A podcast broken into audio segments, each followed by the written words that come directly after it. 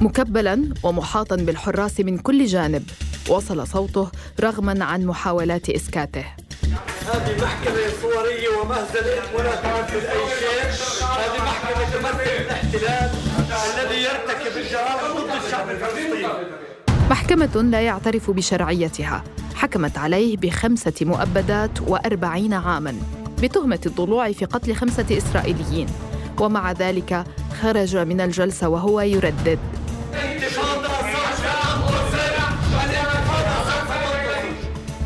فمن هو من دل فلسطين الذي تسعى حماس للإفراج عنه؟ ولماذا اسمه على رأس قائمة المطالب بالإفراج عنهم في أي صفقة تبادل؟ بعد أمس من أثير الجزيرة أنا روعة أوجي تنويه هذه الحلقة جزء من سلسلة عن أبرز القيادات المطالب بالإفراج عنها في صفقة التبادل المرتقبة. مروان البرغوثي أو أبو القسام حاولت إسرائيل اغتياله أكثر من مرة منذ اندلاع الانتفاضة الثانية في عام 2000 لدوره القيادي في حركة فتح وتحديداً في تنظيم كتائب الأقصى الجناح المسلح لفتح. أبرز محاولات اغتياله كانت استهدافه بقصف مباشر مع آخرين أمام مقر اللجنة الحركية لقيادة فتح في رام الله. نجا من محاولات القتل جميعها لكنه وقع ضحية وشاية مجهولة المصدر دلت قوات الاحتلال على مكانه فاعتقلته عام 2002 لسنوات عديدة اعتبرته إسرائيل واحدا من أخطر المطلوبين على قوائمها فقد حاولت اغتياله عدة مرات. قبل أن تتمكن من اعتقاله عام 2002 ووجهت تهمة تمويل كتائب شهداء الأقصى الذراع العسكري لحركة فتح وإعطاء أفرادها الأوامر لتنفيذ العمليات العسكرية ضد جيش الاحتلال. منذ اعتقاله قبل 22 عاما واسمه يرد على لائحة المفاوضات على أي صفقة لتحرير الأسرى. سواء من جانب فتح أو من جانب حماس. كما أكد إسماعيل هنية قبل أعوام أثناء التفاوض على صفقة الوفاء للأحرار المعروفة أيضا بصفقة شليط بعض المصادر سواء فلسطينية أو إسرائيلية بتقول بأنه القائمة لم تضم المناضل مروان البرغوثي بس أنا بأكد لكم أنه القائمة تضم المناضل مروان البرغوثي. فمن هو مروان البرغوثي؟ وما أهميته السياسية في تاريخ القضية الفلسطينية؟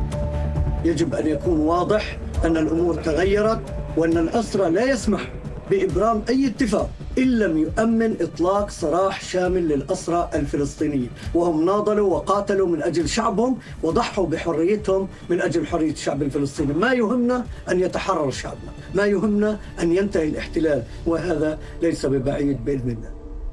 حكاية أبو القسام لم تبدأ مع الانتفاضة بل منذ عام 1974 كان عمره حينها 15 عاما فقط وانضم بعنفوان شبابه إلى حركة فتح نشيطا مشاركا وعنيدا. في عامه السابع عشر اعتقلته قوات الاحتلال في مظاهرة شارك فيها ثم خرج من السجن ليعتقل من جديد في أواخر سبعينيات القرن الماضي ويحكم عليه بالسجن خمس سنوات.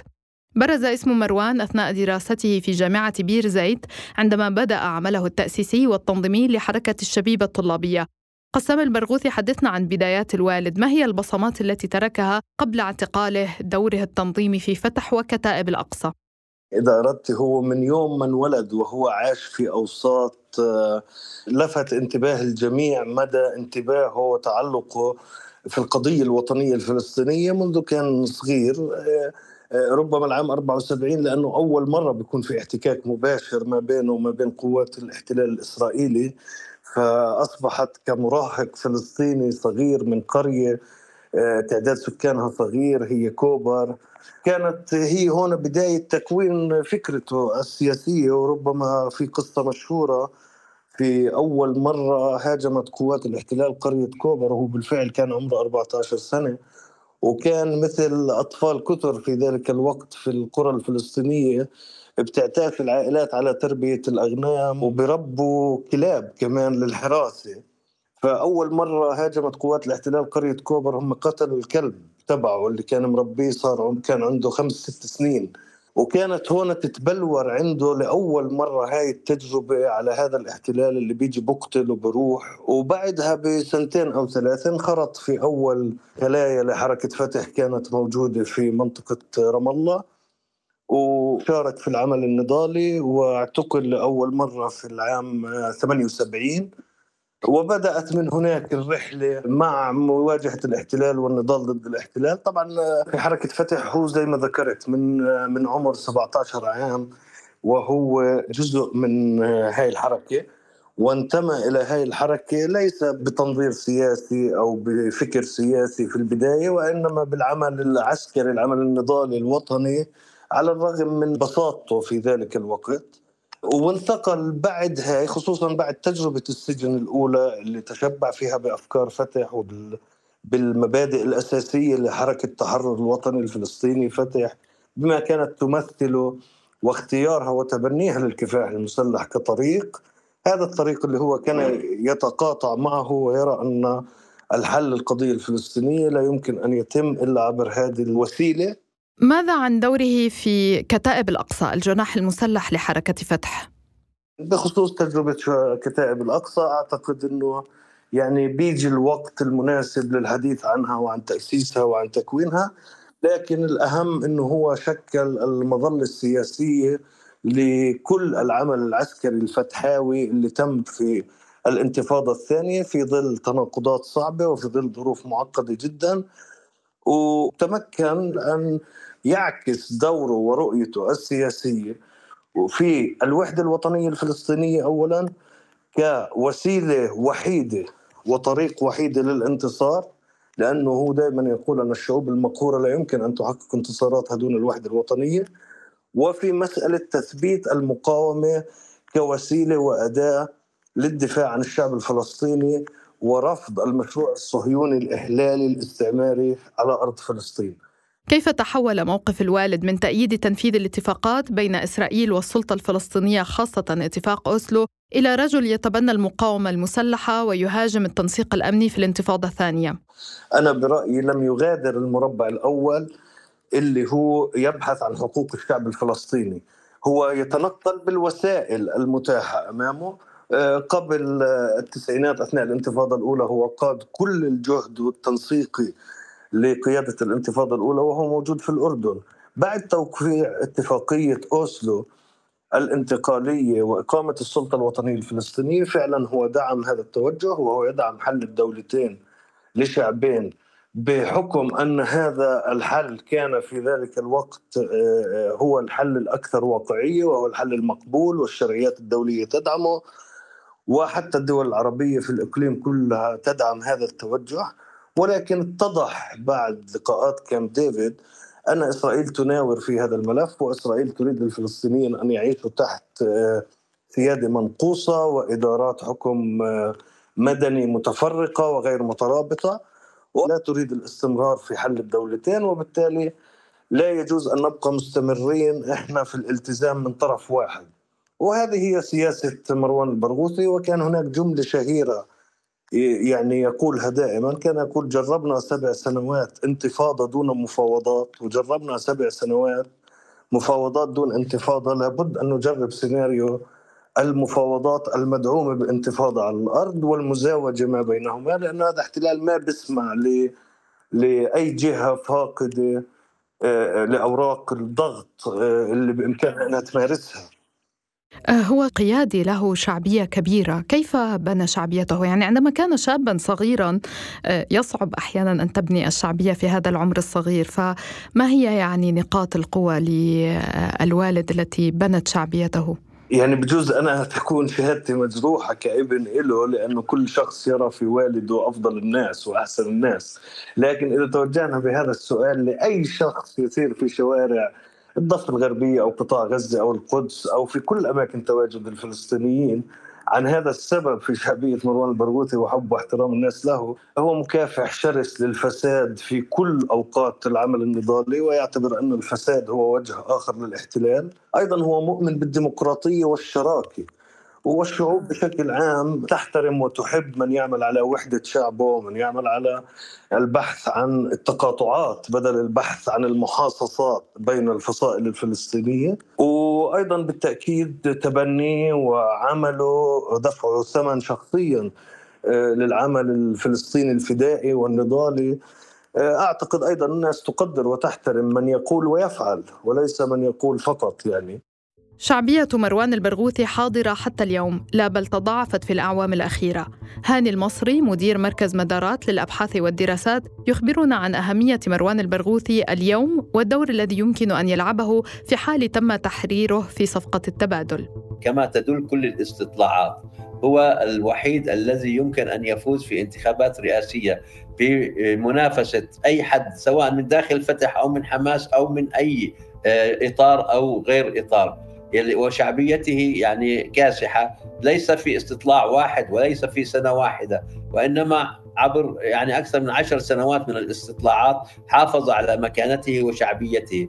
ثانيا يمكن أن يلعب دورا كبيرا لأنه يطرح موقف وطني ديمقراطي وحدوي وهو صاحب مبادرة هو وعدد من زملائه المعتقلين مبادرة الأسرى وثيقة الأسرى وثيقة الوفاق الوطني. وكما تعرفين أن حال الفتح الآن لا يسر وبحاجة إلى قائد يوحدها وبالتالي هناك إمكانية لتوحيد اولا فتح وتنشيطها واستعادة القها ودورها الكفاحي هذا من جهة. من جهة ثانية يمكن أن يلعب دورا في توحيد الفلسطينيين خاصة فتح وحماس وبالتالي تعود منظمة التحرير إلى أن تكون قولا وفعلا الممثل الشرعي والوحيد للشعب الفلسطيني.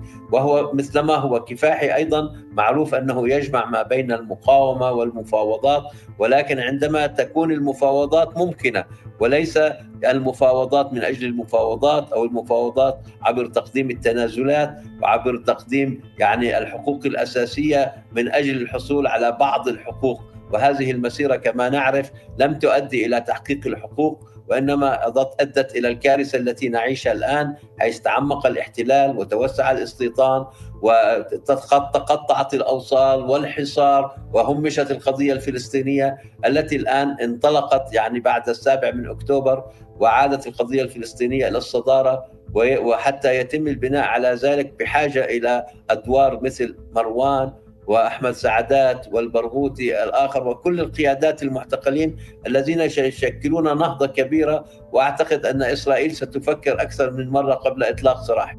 في عام 2017 ومن غياهب السجن والعزلة والزنازين فاجأ الأسرى الفلسطينيون إدارة السجون بقرار الدعوة إلى إضراب عن الطعام رفضا لسياسات العزل والقهر التي تمارسها إدارة سجون الاحتلال بحقهم هناك أكثر من ألف أسير فلسطيني يواصلون إضرابهم عن الطعام. هم متمسكون بالمطالب التي قدموها فيما يتعلق بالانتهاكات التي يواجهونها في السجن. يطالبون بزيادة قاد الإضراب أبو القسام مع مجموعة من رفاقه من قادة الحركات الوطنية الفلسطينية. معركة كان عنوانها معركة الحرية والكرامة ليستجيب لها أكثر من 1500 أسير مضرب عن الطعام. فكيف شكل مروان البرغوثي ورفاقه من القادة الوعي في الحركة الأسيرة ونجحوا في توحيد صفوفها خاصة في موضوع الإضراب. الأسير المحرر عبد القادر بدوي والذي شارك البرغوثي الزنزانة يخبرنا عن تلك المرحلة. سنة 2016 يعني قبل بسنة من الإضراب أو أقل من سنة يمكن ثمان أشهر أخذت إدارة مصلحة السجون قرار بتخفيض الزيارة من زيارتين بالشهر لمرة واحدة. فكانت هاي المفاوضات يعني أبو القسام بلش يعني يحكي مع القيادات الحركة الأسيرة وكان في مشاورات ومباحثات ضروره اتخاذ خطوة آه، وتم الاتفاق على وقعوا ميثاق شرف في سجن هدايم آه، بأنه ستكون هناك عدة خطوات احتجاجية أو تصعيدية داخل السجون انطلاقا من سجن هدريم اللي هو سجن العزل الجماعي إلى بقية السجون، هاي الخطوات التصعيدية الاحتجاجية تتطور وتتصاعد حتى تصل إلى خطوة الإضراب المفتوح عن الطعام، وبالتالي إحنا بنستنفذ كل وسائل يعني التصعيد. وبالفعل من شهر ثمانية تقريبا ابتدأت الخطوات التصعيدية واستمرت لحد شهر أربعة ب 17 أربعة بيوم الأسير. انضم أكثر من 1500 أسير آه، للإضراب إضراب الحرية والكرامة آه، واللي استمر لمدة 42 يوم. لم يسمح مروان البرغوثي بتكبيل عقله وأفكاره حتى لو كان في غرفة مظلمة. فله التأثير في المسار السياسي والعسكري في القضية الفلسطينية وإيمانه بتوحيد الصف الوطني من كل الفصائل الفلسطينية. أدعو الشعب الفلسطيني العظيم إلى الوحدة وإلى التلاحم وإلى إقامة حكومة وحدة وطنية وإلى الاستمرار في المقاومة الشعبية السلمية في عامي 2005 و2006 كان للبرغوثي الدور في إعداد وثيقة الأسرة وثيقة الإجماع الوطني التي تحولت مرجعية لكل اتفاقات المصالحة الفلسطينية. عبد القادر ما الأدوار التي لعبها البرغوثي من داخل الأسر؟ وربما شهدت على بعضها فيما يخص وحدة الحركة الأسيرة بكافة فصائلها. الأخ مروان البرغوثي كان له إسهام بارز آه، في التعبئة السياسية والوطنية داخل السجون. وأتحدث هنا عن سجن العزل الجماعي اللي يعني أمضى فيه غالبية فترة اعتقاله حتى الآن من العام 2005 للعام 2023 أو بداية 2023 لما تم إخراجه على سجن نفحة ومن ثم لسجن أوفر. خلال تواجده في هذا السجن حدث الانقسام الفلسطيني. خلال تواجده في سجن هدريم السجن الوحيد الذي تبقت فيه كل الفصائل يعني بمعنى الإدارة أو مصلحة السجون قامت بفصل آه، التنظيمات الفلسطينية يعني جزأت الأسرى أقسام فتح لحال وأقسام حماس لحال في كل السجون. السجن الوحيد اللي بقيت الفصائل بتعيش كلها في إطار حاله وطنيه وحياة وطنية قوية كما كانت قبل عام 2006 وعام 2007 هو سجن هدريم والفضل كان في للاخ مروان البرغوثي اللي يعني وقف بشكل حازم آه، أمام آه، إمكانية تقسيم الأسرى أو الفصل بين الأسرى وبالتالي يكون في قيادة وتمثيل مجزأ ومتشظي للحركة الأسيرة بين فتح وبين حماس. كان للبرغوثي دور في استكمال الأسرى لتعليمهم من داخل السجون من البكالوريوس وحتى الماجستير والدكتوراه ليلتحق فيها مئات الأسرى من السجون والتواصل مع بعض الجامعات الفلسطينية من خارج أسوار السجن كجامعة القدس المفتوحة لأخذ بعض المساقات منها والحصول على الشهادة منها داخل السجون. حدثنا أكثر عن هذا الموضوع. العام 2010 أيضا وبعد ما حصل على شهادة الدكتوراه في العلوم السياسية اللي كان بالمناسبة يعني على مشارف الانتهاء منها قبل الاعتقال ولكن لم يتمكن أو حرم من إكمالها بسبب الاعتقال. وفورا أطلق ودشن جامعة هدريم وأحدث ثوره في السجون انطلاقا من سجن هدريم إلى السجون الأخرى. كان هذا البرنامج بيشمل برنامج البكالوريوس في العلوم السياسية وأيضا برنامج الماجستير في الدراسات الإسرائيلية وبالتالي لا يمكن تبني مشروعا سياسيا لا يستند إلى أساس معرفي. كان القرار أيضا عند الدكتور محمد برغوثي إنه إحنا يجب أن نكون فاعلين في دراسة عدونا من داخل السجن، من داخل الاحتكاك المباشر، وبالتالي بدل ما يتحول الأسير لموضوع آه، في مشروع البحث الإسرائيلي يعني إنجاز التعبير تحولنا نحن لفاعل في دراسه السجان وبالتالي يعني انتقلنا من خانة المفعول به كما يراد للأسير أن يكون مفعول به ضمن هذا المشروع إلى فاعل يستطيع أن يتعلم وأن يدرس عن العدو أو حتى عن السجان وعن المجتمع الإسرائيلي بشكل عام ونظامه السياسي والاقتصادي والأمني والعسكري وغيره. بالعودة إلى قسام نتحدث هنا عن التعليم أيضا. كيف يتعامل الوالد مع الأسرة في تعليمهم؟ وكيف كانت آلية إدخال الكتب التي يطلبها؟ أثناء وجوده بالزنازين وبالعتمة ومنذ اليوم الأول للاعتقال بدأ ببلورة آلية لتثقيف الأسرى لأنفسهم وتعليمهم وبعد ذلك لتأطير الموضوع آه، بأن يصبح رسمي وأن يصبح الأسرى يحصلون على شهادات من الجامعات الفلسطينية.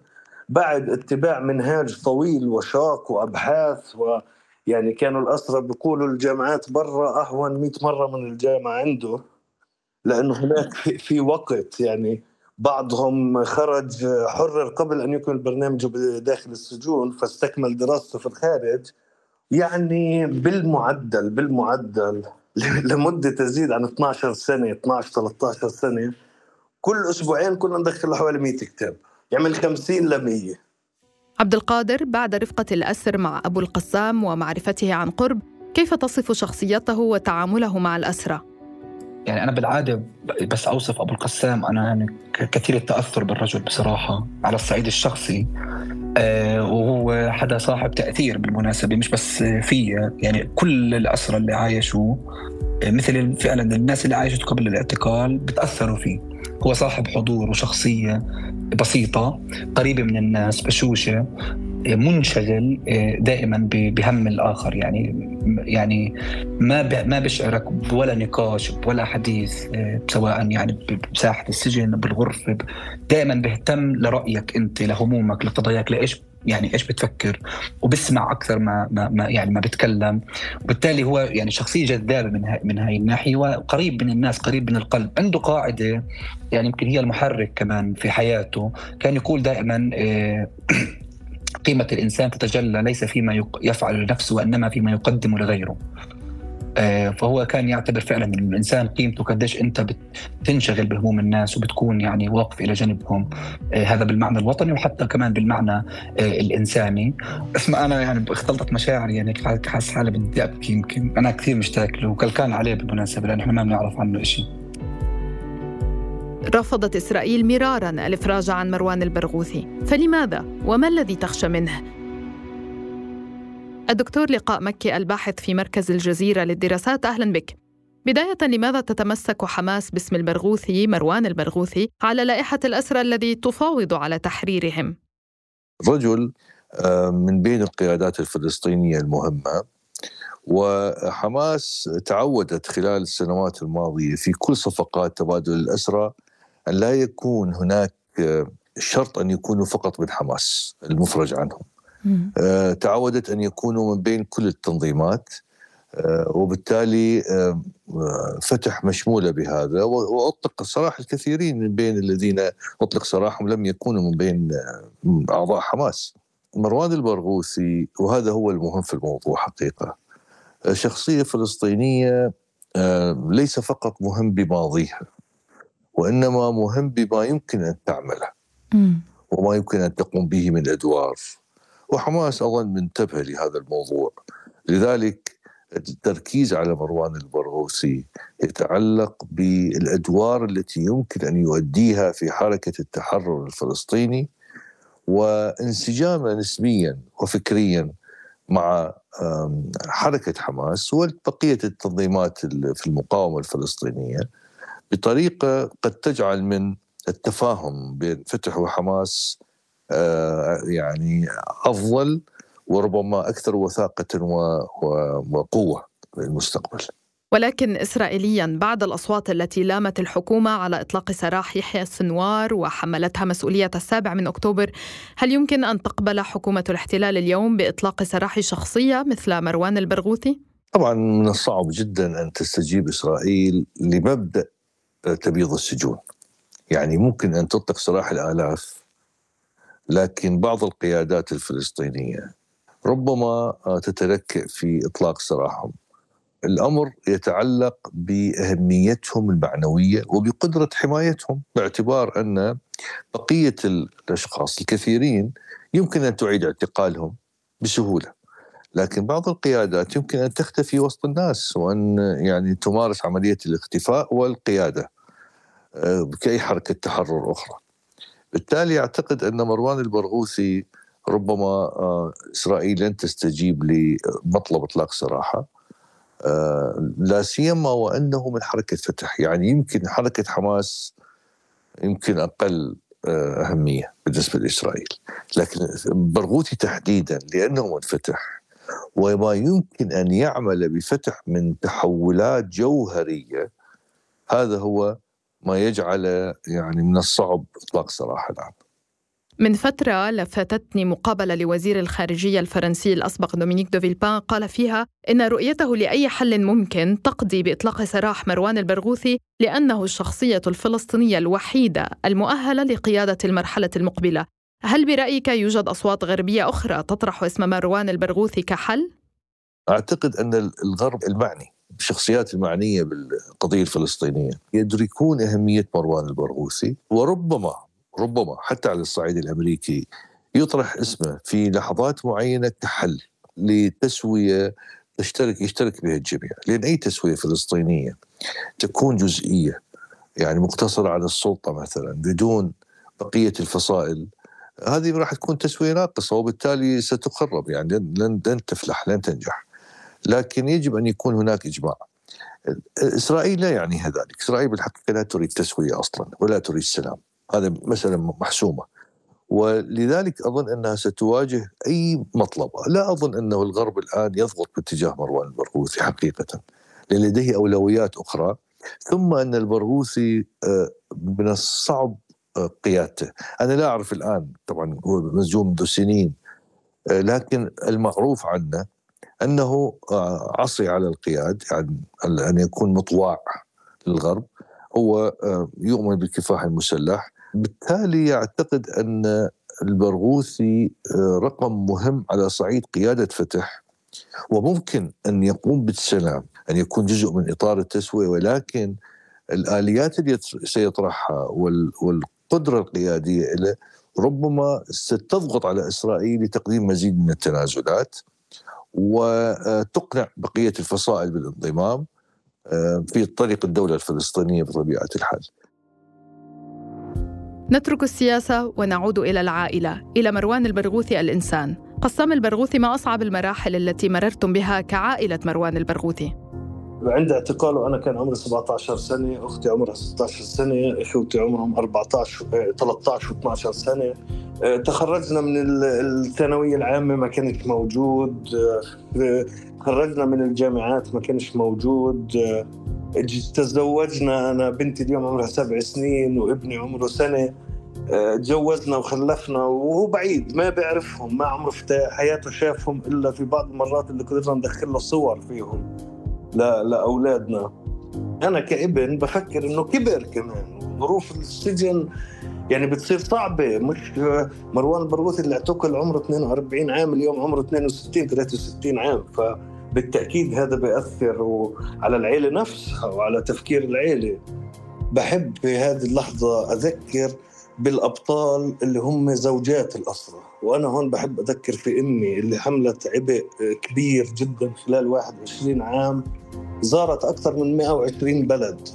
وهي بالمناسبة مش شخصية بتحب تسافر ولا بتحب تروح هي سيدة بسيطة درست المحاماة وكانت تعمل في مكتب محاماة آه، فلسطيني متخصصة بشأن الأخطاء الطبية مع النساء وفجأة وجدت نفسها تدافع عن زوجها وهي بعمر 36 أو 37 عام. عندها أربع أولاد كلياتهم لسه بالمدارس آه، خاضت آه، يعني معركة كبيرة من أجل أولادها ومن أجل الإبقاء على زوجها وعلى صورته. وأنا بحكي بذكر أمي لأذكر كل أمهات الأسرة وكل زوجات الأسرة وكل بنات الأسرة. بجوز من من أكثر الناس اللي دفعوا أثمان ضخمة وكبيرة وأحيانا ما حدا بينتبه لمعاناتهم هم هؤلاء السيدات الفلسطينيات. اللي اللي هم ليس فقط أم وأخت وبنت وزوجه بل هم كانوا مناضلات وشركات دائما وإن شاء الله إنه يعني تتكحل عينيهم كلياتهم بترويحه أبنائهم لأنه هم الاسرى هو هم كبير جدا جدا جدا لا يعلم أحد مثل الشعب الفلسطيني. كيف تعيشون أنتم كعائلته هذه الأحاديث عن إدراجه في صفقات التبادل؟ صدقيني بجوز آه، ما في عائلة أسير خصوصا المحكومين بالمؤبد مدى الحياة. آه، يعني ما في عائلة أسير إلا ودخل الأمل بيتها من من أوسع الأبواب. إحنا لدينا ثقة كبيرة إن شاء الله بمقاومتنا الفلسطينية بالتأكيد. اللي بنشوفه في غزة مهما كانت الآمال كبيرة ومهما كان الشوق كبير لكن حجم الألم يطغى على كل شيء. شعبنا يعني مذبوح و يعني أنا في النهاية والدي دفع عمره كله بأكمله ليرى الشعب الفلسطيني حر ومستقل وسيد على أرضه وفي وطنه وبالتأكيد يؤلمه أنه في النهاية الشعب الفلسطيني ما زال بعد 22 عام آه، لوالدي في السجون ما زال يدفع هاي الأثمان الغير مسبوقة. في كتابه ألف يوم في زنزانة العزل الانفرادي يروي فيه تجربة العزل الانفرادي خلال الفترة الممتدة من العام 2002 إلى العام 2005 يكتب مروان البرغوثي وأقتبس عجز الاحتلال عن إنهاء دور النضالي على الرغم من السجن والعزل فإرادة الإنسان وإيمانه أقوى من القيود الحديدية والأسوار العالية وعتمة الزنزانة. فهل سنشهد من دل فلسطين محررا رافعا إشارة النصر ملوحا بيده للجماهير المنتظرة بشوق هذه اللحظة أم سترفض إسرائيل الإفراج عن البرغوثي ورفاقه؟ بعد أمس من أثير الجزيرة تابعونا عبر كافة منصات البودكاست وأرسلوا لنا أسئلتكم ومقترحاتكم في التعليقات عبر حسابات أثير على مواقع التواصل الاجتماعي. دمتم بخير ونلتقي بعد أمس.